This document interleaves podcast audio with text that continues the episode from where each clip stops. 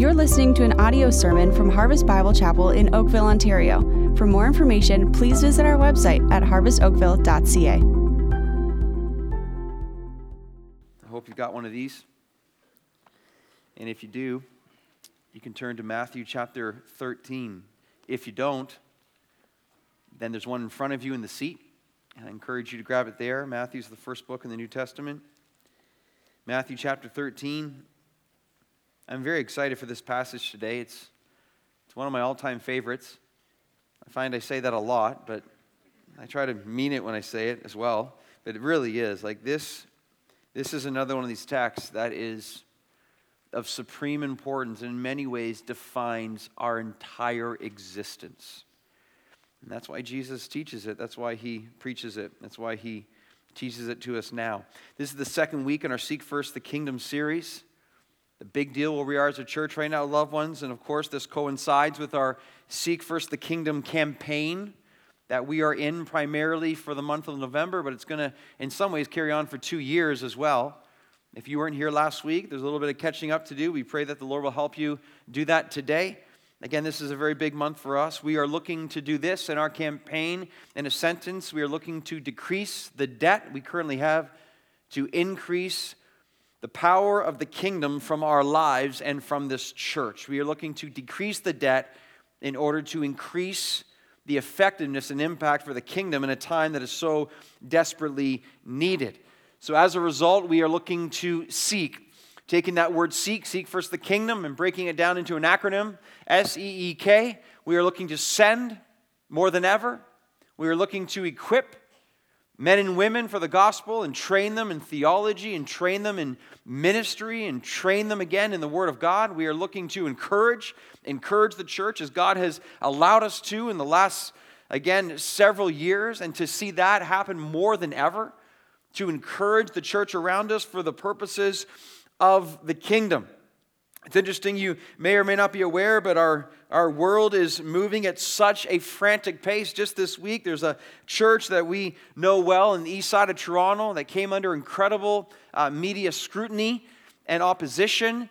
And it just, it just, it just shows you too. It just, it's a just, it's just a, a real life example that our world has changed. It is changing, and the reality of what it means to be a follower of Jesus Christ and to do that sincerely, loved ones, the cost is growing.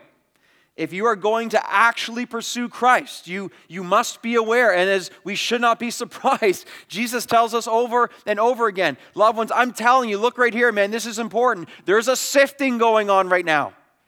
There's a sifting. You know what I mean by that? There's a shaking out, and we're going to find out who's really in. Like, who's really in.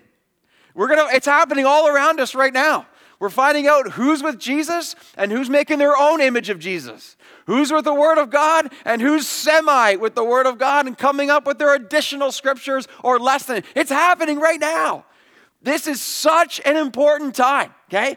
This is an important time, again, to don't live for self or live for the world, live for Christ. It's coming at a cost. It feels a little bit of fear, but at the end of the day, may faith May faith win, because again, as we say again in our day, I love what the Apostle Peter said when Jesus saw all the people leaving.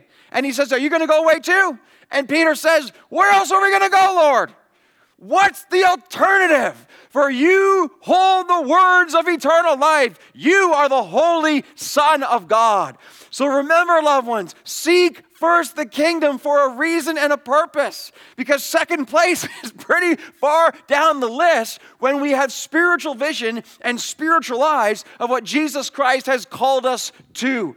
And today, what we see is the supreme and infinite value of the kingdom.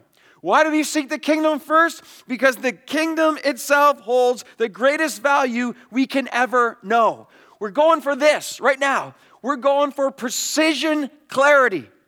I am praying that, by the way, some of us are trying to pass off this challenge on people around us, but not take it for ourselves. Lovingly and gently and pastorally, in Jesus' name, I pray you won't get away with that.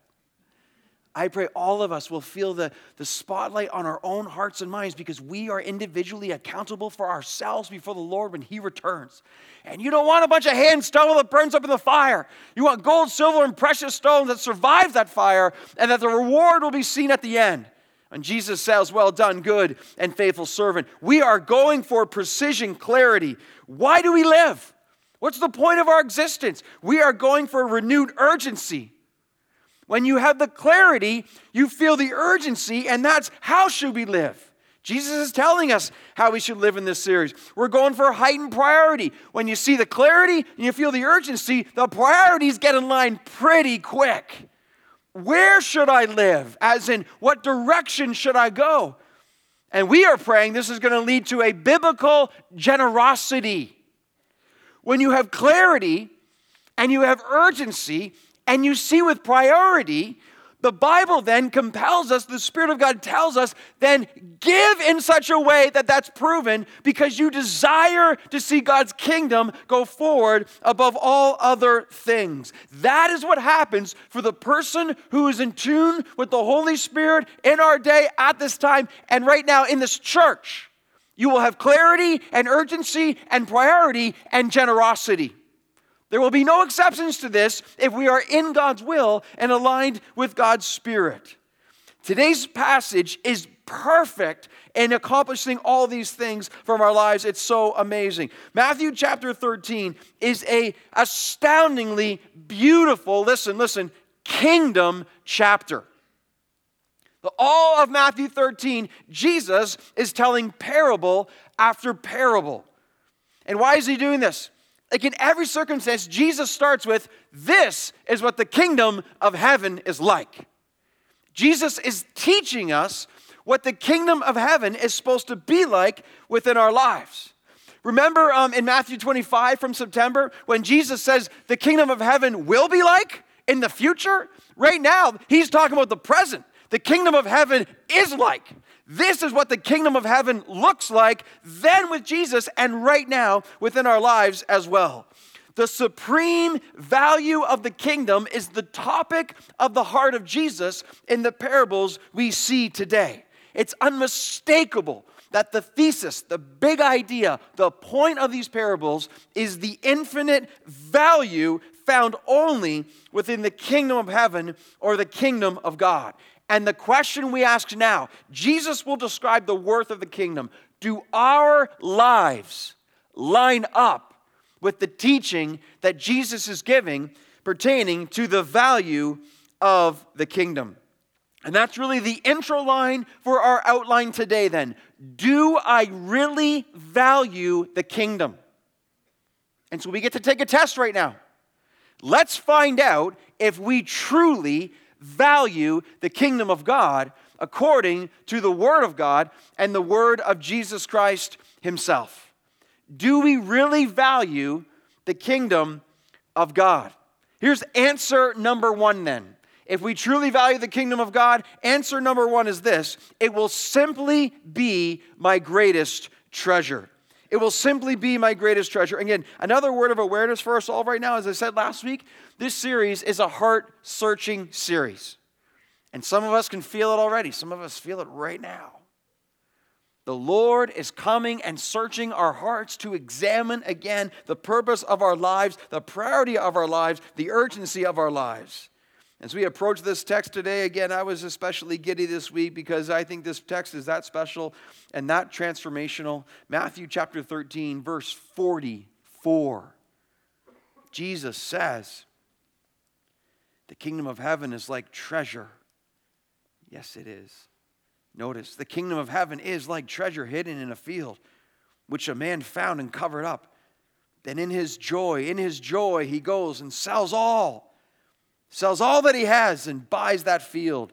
Look at verse 45. Again, or likewise, similarly, in the same light, Jesus is teaching the same truth in another uh, uh, story or parable. Again, the kingdom of heaven is like a merchant in search of fine pearls, who, on finding one pearl of great value or great price, went and sold, notice, went and sold all that he had and bought it.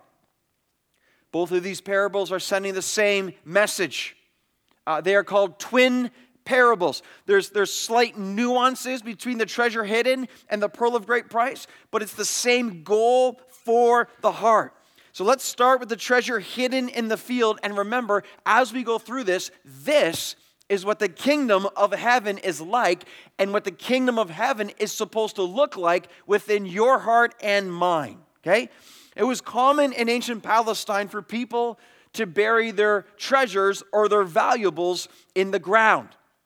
Uh, they did not have bank machines like we do today in banks and safety deposit boxes and whatnot. They didn't have that. They didn't get on their phone and e transfer money from one friend to another. Okay? They had dirt to hide their treasure in.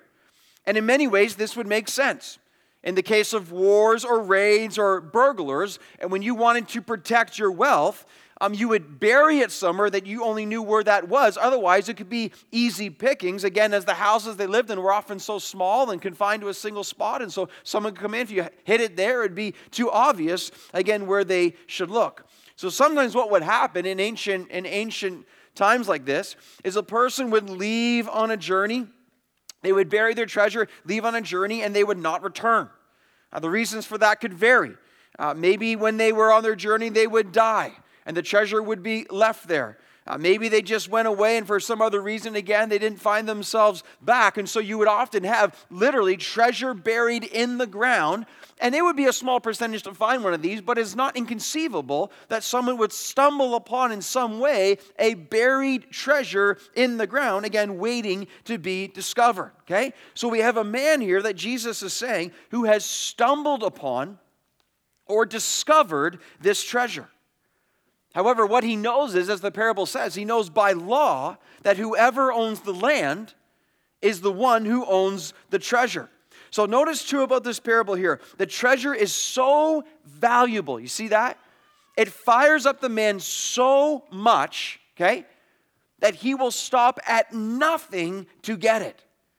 Now we have to assume, based on verse 44 here, that this man was not likely a rich man. Why? Because he sells everything he has to just buy this one field.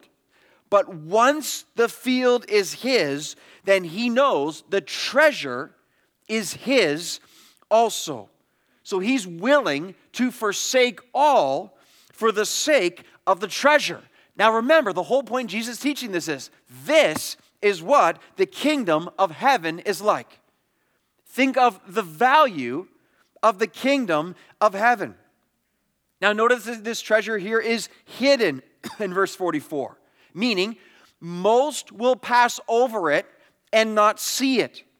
But here's the question when the treasure is seen, when the treasure is discovered, will the treasure be valued? Because Jesus says the kingdom of heaven is like treasure. When someone truly discovers the value of the kingdom of heaven, the gospel, salvation, Jesus Christ Himself, will it be seen for the infinite worth that Jesus Himself possesses? So, this is why then, seeking first the kingdom, when properly seen, with spiritual eyes, it is not a pain. It is precious. It is so precious. You have to hear that. To truly see the kingdom of God and to see it in its value. It is not a pain, it is not a chore. It is the most precious thing we could ever set our eyes on. So, of course, the New Testament carries this theme out pretty clearly, too. This is why Paul says, we just sang really this truth just before this message. Paul says, Philippians 3 8, another favorite verse of mine, okay? Indeed, Paul says, I count everything as loss. We've always wondered, you look at this and you say, Paul, how can you count everything as loss? Because, loved ones, listen, listen, listen. This so because of his value system. Look at what he says. He, he explains it for us. Compared to the surpassing worth, the treasure of Christ, the kingdom of knowing Christ, the surpassing worth of knowing Christ Jesus my Lord. Now watch, watch the conclusion here. For the sake of Christ, then, I have suffered the loss of all things. And he can even say, I count them as rubbish, as garbage, as, as my son likes to say, that's trash, right? He counts them as trash. Why? In order, because of his value system, if I gain Christ, you can give me the world, but I don't care. Just give me Jesus. So, Paul has so clearly seen a man who lived for the world and lived for religion, but now in relationship with the treasure of Jesus Christ. When compared to Christ, he is able to look at the world around it and say, honestly, it's trash, it's rubbish, it's worthless compared to the treasure found in Jesus Christ. Here's another verse. On the verse in Hebrews chapter 11. This is the Verses of Moses. Look at this. These verses are just awesome. He, Moses, he considered the reproach of Christ. Isn't that amazing? Moses, Moses living obviously pre-Christ, but with faith, understanding Christ was to come, and in his own life, he considered being mistreated, the reproach of Christ, as greater wealth. See, what is our value system? Is our value system our stuff? Or is our value system Christ? I'm telling you, if you want to live a generous life, the more you look on Christ, the more your hands are freed from the world. Because the less you care about that, which has no ultimate value, and the more you hold on to Christ, who is the supreme value. He considered the reproach of Christ greater wealth than the treasures of Egypt. Now, did Egypt have a lot of treasures in his day? Ah, uh, yes. Ah, uh, yes. And Moses looked at all that as the prince of Egypt at one time, and he saw Christ. He says, I'm going for Christ. Why? Why? Because Moses understood. Listen, look, look. He understood the true reward that's coming. He understood the moment Christ returns, man, the world will be seen for the value it is, zero, and then Christ will be seen for the value. He is everything. No wonder then Jesus teaches in Matthew, next verse, in Matthew chapter 6, Jesus says, Why would you lay up for yourselves treasures on earth? Okay, church, listen up right now. Listen up right now. This is a big deal. This is the Holy Spirit speaking to us right now. Every heart, Lord, I pray, every heart, every heart. Why would we lay up treasures on earth when they're going to be destroyed? At the end of the day, rust and just fall apart. Notice the command do not do that. Stop doing it. But notice, but here's the command but lay up for yourselves treasures in heaven Store up treasures in heaven where the moth and the rust can't get to, where the temporary nature of our world can't touch. And then the verse we heard last week and the verse we can't ever stop hearing and be get comfortable with. Why? Because where your treasure is, there your heart is. See, Jesus says when you understand the value system of the kingdom, it makes us live differently, particularly loved ones, when it comes to money, finances, and material possessions or pursuit of them. Because so many people, that's where their value lies. See, the heart searching continues right now. The Lord is shining a light into our most basic motives. Do you realize every single one of us is a treasure hunter? Every one of us in, our, in, in this room right now, every one of us is a treasure hunter. But the question is, what treasure are you hunting? Pause. I want you to answer that. What is the treasure that we are ultimately hunting? Is it the treasure of the kingdom? This is what the Lord wants to say to us and see us conform to right now. Or is it the treasure of something else? Again, all of us are hunting for some kind of treasure. We are also learning this from this parable and from the rest of the Bible as well. We're learning this. When there is no seeking the kingdom from our lives, that's a very serious concern. J.C. Ryle put it this way, okay? He said this. J.C. Ryle said, he said, when a man will venture nothing for Christ's sake, when a, when a man or woman will venture nothing for Christ's sake, we must draw the sorrow, it is a sorrowful conclusion that he has not got the grace of God. I'm glad like people say things like this because it needs to be said. See what's happening there? If all our lives are spent in the pursuit of our own kingdom or the kingdom of this world, at some point, if there's no fruit, if there's no venture for Christ, and living like we say we know Christ, at some point that person has to stop and go, time out. Do I really know him? I mean, Ryle says here the sorrowful conclusion is like you can't have the grace of God if you're not living for Christ. And I think that's a good theological conclusion to draw. I don't, I don't, know who's this for right now, but if we're here right now and our lives are filled with, with the pursuit of anything but Christ, at some point that has to become a situational crisis of our own theology. If we give nothing to Christ and His kingdom, loved ones, that's a massive sign your heart's in trouble. You think God needs your money as if God wants your heart. One of the greatest proofs, though, He has your heart is that He has control over His money in your life. Why? Because Jesus knows. I mean, it's amazing how far Jesus mines down into that area right there. Because again, where your treasure is, there your heart is. It's astounding to me. Of all the things Jesus could have chosen to go after at the amount that he did, he chose money as the example to say in Matthew 6, you cannot serve God and money. Think of all the things he could have said there. You cannot serve God in entertainment. You cannot serve God in your physical appearance. You cannot serve God in your career. You cannot serve God in your education. He chose, of all things he could have said, he said, You cannot serve God and money. Why? Well, he's pretty smart. And he's a really good preacher. And he knows every heart perfectly, every heart for all of time. And he know the number one issue we would struggle with is that the love of money.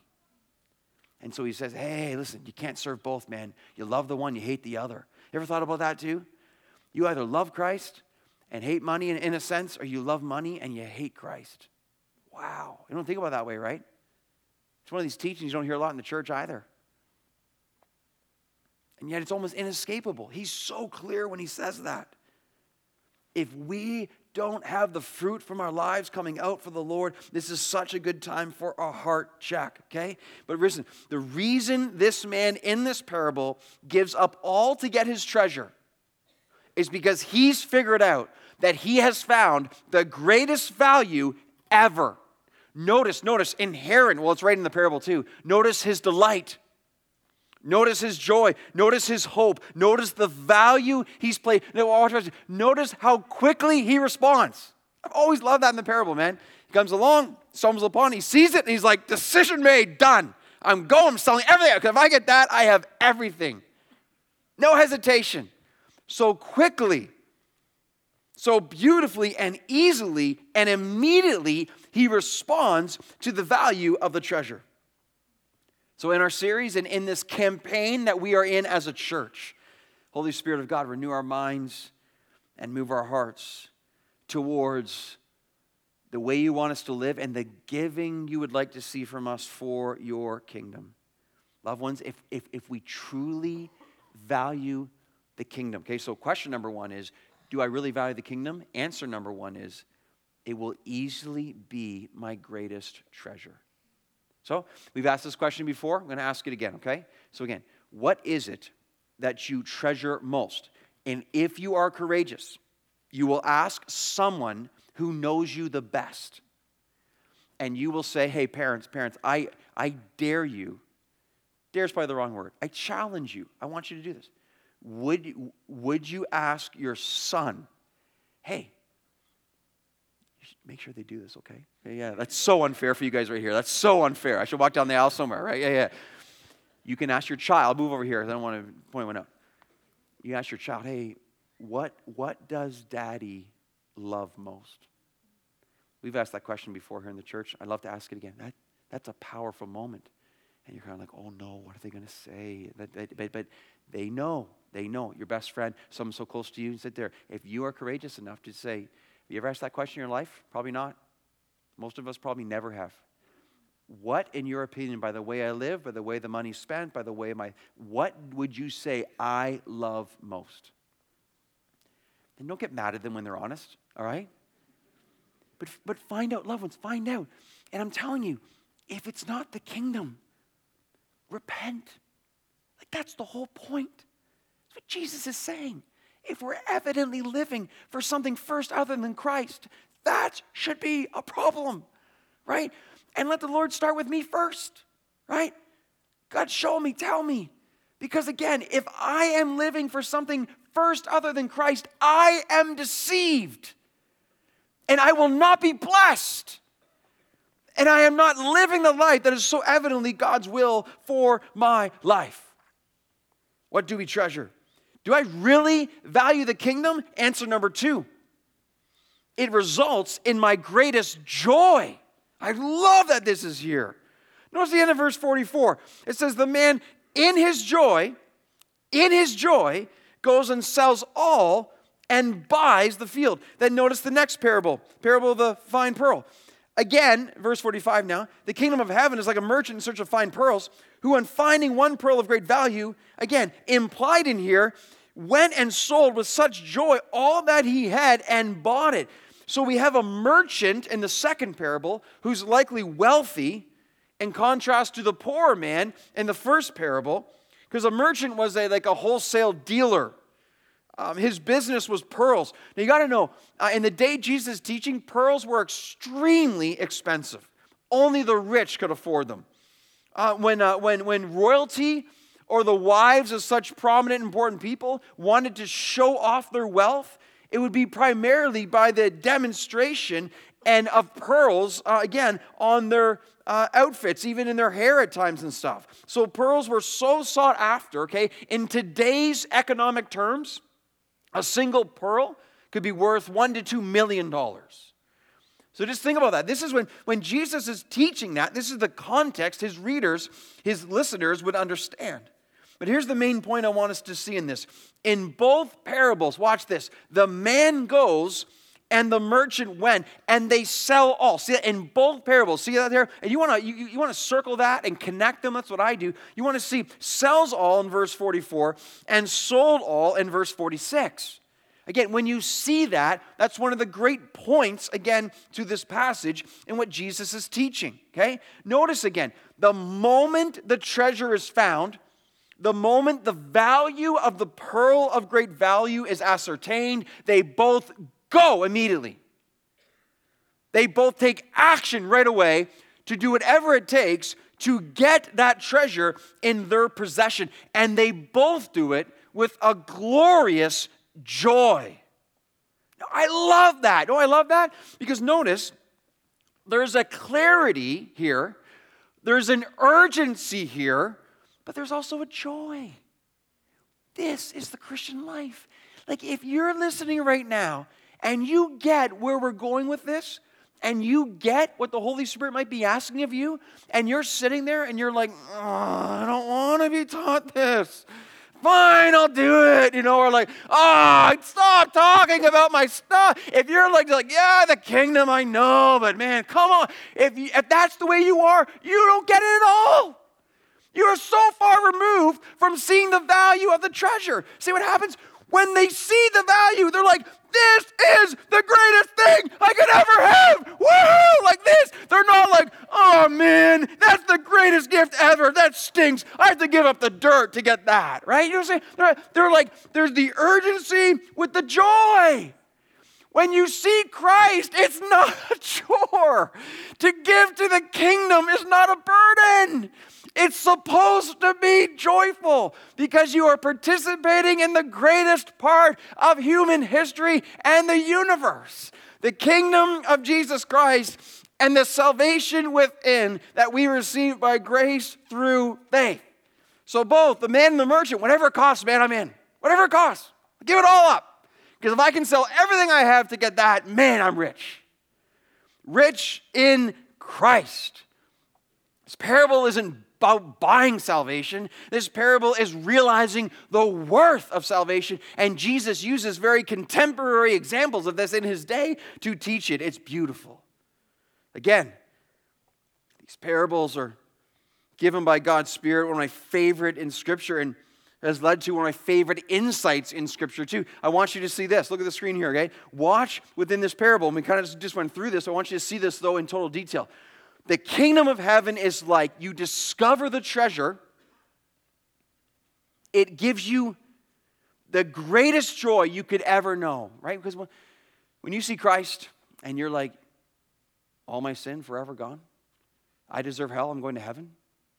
Satan had his grasp all over me, and I was headed towards hell forever, and all of a sudden now I'm going to be a child of God and get the inheritance of Christ?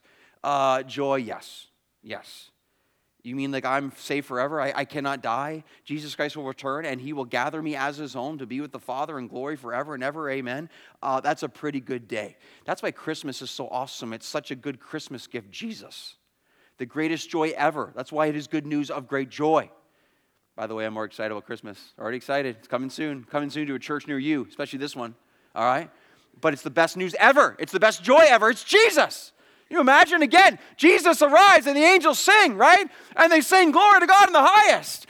And they look in the joy, the joy, and the shepherds, they run, and Simeon holds, and Mary, it's, oh man, the wise men are exceedingly joyful. Why? Because they see the treasure. I'm getting a little bit ahead of myself. Got to wait till Christmas to say these things. I know, but I'm excited. But whoa, whoa, whoa, you ready? You see the treasure, you feel the joy, and then watch the automatic sacrifice. I sell all because of this. Again, notice, notice. They're not complaining about the sacrifice. They're not grumpy about the sacrifice. You know, like it's when like when I ask my kids to do something, I'll just use my example for instance. At my home, when I ask my kids to do something for me or for my wife, and um, you're hoping they're going to do it in the appreciation for all that they've been given to be blessed to live in the home that they find themselves in. And you know what? When you ask them to do something, that's not always the response you get, is it? You sometimes watch their response and, and you're tremendously grieved, right?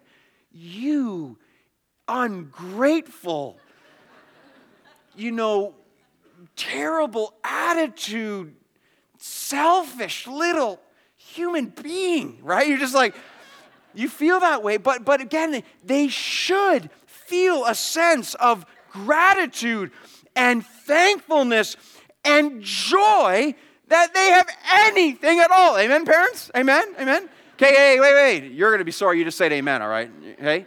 How much more will your Father in heaven then want to see the same from you and I? Is there anything more Christ could have given us in Himself? Is there anything you and I actually need more than Jesus Christ as Lord and Savior and a prepared place for us in heaven for all of eternity and the salvation of our soul? Is it not expected and legitimate for the Father to look down upon His children and see gratitude and joy and a grateful heart? Because we have been given the ultimate treasure ever in his son Jesus Christ. Well, it's totally legitimate. What's wrong with us then? Why do we complain so much? Why are we so ungrateful? Why do we shake our fist at God, whether we do it physically or inside our hearts, and be like, man, my life stinks? Because we don't get it. Because our heart is sick because our vision is off of Christ and onto ourselves, because we have bought into the lie of the world that this is what it's about. And we failed to see the treasure, again, of Jesus Christ in all its glory. You know, on a side note, but it's also very related, you ever realized how, how related ingratitude is to financial troubles? Do you know how many people are so in debt and so ungrateful. And in fact, it's their ingratitude that leads to their financial debt. Because, because they feel so ungrateful, they just want to keep trying to find stuff that's going to make them more fulfilled or whatever it is. You so often find that the people with the greatest debt are the ones that are the least thankful because they can't be content. You say, man, that's so true because it's about the heart. Jesus knows what he's talking about. He knows what he's talking about. And so he keeps going after us because he loves us so much. Let me ask you this when it comes to God's money in our lives. Let me ask you this. You're either one of two C's, and I attribute Paul Tripp to this, okay? You're either a container for God's money or you're a conduit. Which one are you? When you when you get a blessing of financial gain of some kind, big or small, whatever it is, what's the first thing we think of? Is it like, oh, here's the 10 ways I'm going to spend it on myself? Are we containers? We just hoard? It all becomes. And here's the reality, man. A lot of us are right now. A lot of us are containers. Are we conduits? Right? We say here at the church, man, we don't give to the church, we want to give through the church. This whole campaign is that entire thing. More giving through the church for the kingdom and for the gospel.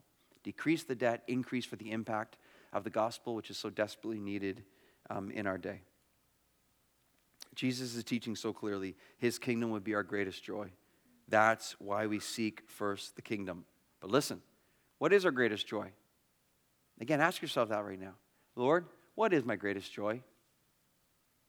What is my greatest joy? What am I seeking to find joy? Hey, hey, there's no joy like Jesus' joy. There is no joy like the joy found in Jesus. You know, ever since I was um, a young man in the faith, I, again, one of the most astounding moments, and I've said this, I've taught this many times or testified to this, but I, I, I was raised, not by my parents, but I was raised in the culture, especially university, where you were so trained to think if I can just get a job, make money, and then, you know, just whatever, that is success. When I came to Christ, the realization where Jesus says that one's life does not consist in the abundance of your possessions. Oh, the freedom. I remember, I remember just, my eyes were open for the first time and seeing that verse, and now all of a sudden I get to live it. I'm like, wait a second, you mean, my identity is it not in the possessions I have? You mean the whole value of my life is not whether I drive this car or I get to live in this place or if I get to have this person? I mean, I mean, all that doesn't matter anymore? You mean that Jesus Christ now is my identity and glory and desire? I mean, it, it blew my mind. The freedom that it gave in an instant to break the lies of the world and Satan and all the things around me in an instant to look at all these advertisements and go, lie, lie, lie, lie, lie. False, false, false, false, false. Get out of my face. That's awesome. The freedom and to try to apply that every day that I live now, more and more to say, my life does not consist in the abundance of my possessions. It's powerful. That is what seeking first the kingdom is all about. Now, are you convicted right now? Good. Good. See, when Jesus has our hearts, he has our everything. Do I really value the kingdom? We're finding out. It's a three part exam. If I really value the kingdom, it's my greatest treasure, it will be my greatest joy. And then answer number three is this it is worthy of my greatest sacrifice. If I really value the kingdom, it is worthy of my greatest sacrifice. Again, notice again the sell all in verse 44 and the sold all in verse 46. It's clear here that Jesus is teaching that this treasure is worthy of any and all sacrifice. That's why people will give their lives up in like an instant for Jesus Christ. That's why people have been burned at the stake for hundreds of years for Jesus Christ. That's why people will, will not recant and will have their heads cut off for Jesus Christ in recent months. Because at the end of the day, when you know you have the infinite worth of the treasure, you can take my life, but then my life begins truly in Christ. See, their value system is rooted in that which is so clear. There's such an urgency and priority and then generosity from their lives to the point they will give up their very life because they know if I die, then that's when I actually start to live.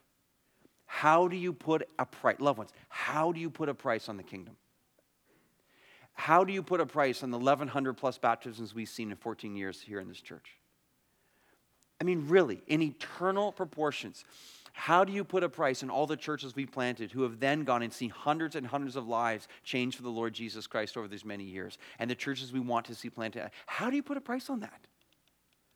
How do you properly value the worth to Christ as it is when all these lives are being impacted for the gospel? Tell me, how do you put a price on thousands equipped in the gospel and then to equip thousands of others and others and others with the gospel over the period? How do you put a price on that? How do, how do you put a price on your loved ones Some of them are sitting beside you right now who have been saved from death and hell and now know Jesus Christ.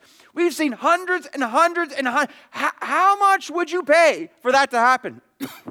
how do you put a price on that? This is what Jesus is asking us right now. Here's what we do. I mean, think about that. I mean, really, really. How do you compare salvation in Christ with, like, well, I really want a new TV? Oh man, that, that, that, new phone that's coming out, man. Wow. I mean, or like a, a renovation in your home. How, how do you put a price on lives being changed forever? And being like, well, that, that vacation, man, I just, that's what I'm going for. Like, you're going to weigh those things together. Really? These things aren't bad, but when they are weighed against the salvation, the price of Christ, and what He gave for us, there's no comparison. We've deceived ourselves into thinking that somehow this in the world here is more worthwhile than this for the kingdom. What are we living for? What are we living for? I, am I'm, I'm not afraid to preach on this stuff because I just, Jesus went before me a long time ago. And he's so clear. I'm telling you, if you are giving nothing or very little to the kingdom, that's a problem. That's a big problem. It's a heart problem. If you don't like me for what I'm saying right now, that's also a problem. Not with me. But the reality is, why, why is this bugging you? Why are you so uncomfortable? Why are you saying, if you admit it in your heart, Pastor, just stop talking? Why? It's because I'm getting at your idol. I'm poking you where it hurts the most or where you're most protected. Don't talk to me about my money. Oh, it's not your money. It's the see, that's the whole thing right there. Where your treasure is. You don't think I have to go through this stuff? You don't think I've had to count the cost in years past? And and you don't think Jill and I right now are looking at this campaign and saying, what are we going to do? You don't think we're evaluating, wrestling with this, and trying to go through and what does generosity look like from our lives? You don't think we're doing that? We're doing that. Big time doing that. And it does hurt. But I'm absolutely convinced of everything that Jesus is saying to us right now. Besides, what's the alternative? Live for more things? Maybe you've heard the story of Mr. and Mrs. Thing. Mr. and Mrs. Thing are a very pleasant and successful couple at least that's the verdict of most people who tend to measure success with a thingometer. When the thingometer is put to work in the life of Mr. and Mrs. Thing, the result is startling. There he is, sitting down in a very luxurious and expensive thing, almost hidden by a large number of other things things to sit on, things to sit at, things to cook on, things to eat from, all shining anew. Things, things, things.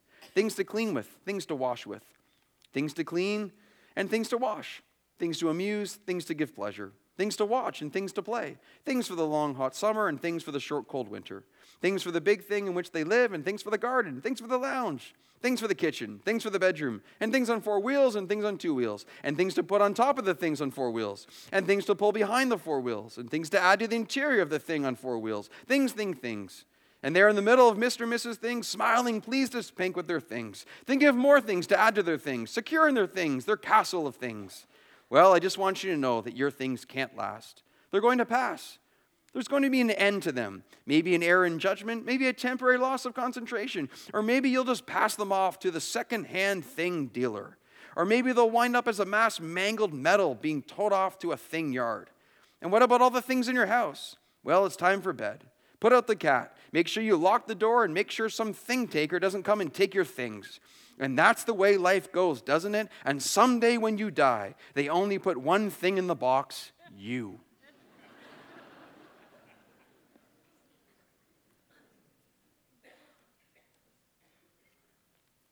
it causes for positive reflection, doesn't it? What are we doing? What are we living for? Is it a kingdom or is it kingdom? Is it the Lord's or is it really just ourselves?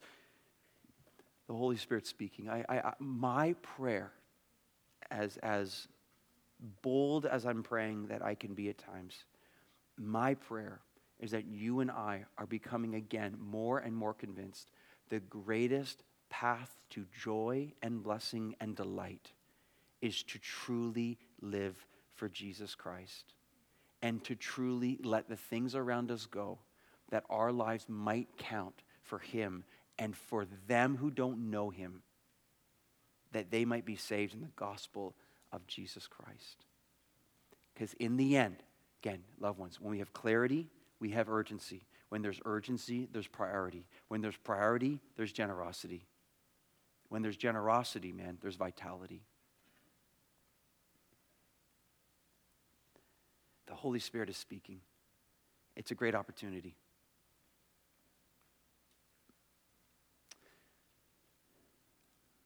And may He lead us. Let's, um, let's pray. Let's just, let's just take a moment. I think it's very appropriate. Take a moment personally. Let's not rush this.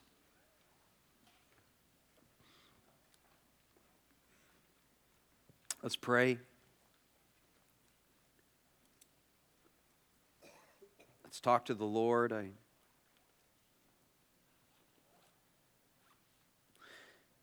Again, Lord, what is, what is our greatest treasure? What is our greatest joy? What is our greatest joy? What, what would I sacrifice for? The first answer to these questions is, is to be you. Not that there can't be other things down the line, but the first thing is your kingdom.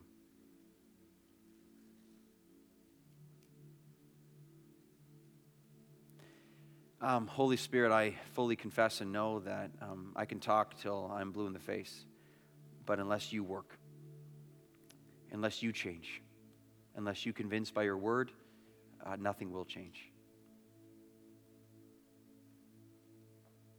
I pray faith rises. Faith. Faith to trust in you. Faith to be used by you. Just uh, led to pray for the person here right now who's never really surrendered this area to their lives or in their lives to God. You've never trusted God fully. You've always held on tight to the things that you say, I'll give God this, but I won't give God this. I pray for His glory and by His Spirit that today could be the day that you finally let go of what is not yours, anyways, and trust God with what is His. Do that in our church, Lord. I pray precision, clarity, renewed urgency, such established priority. And I pray for a biblical generosity to rise, to rise from your people, that we might see the kingdom go forward in beautiful ways. Yes, Lord, use this song. Use this song as a wonderful response to this as well. In Jesus' name.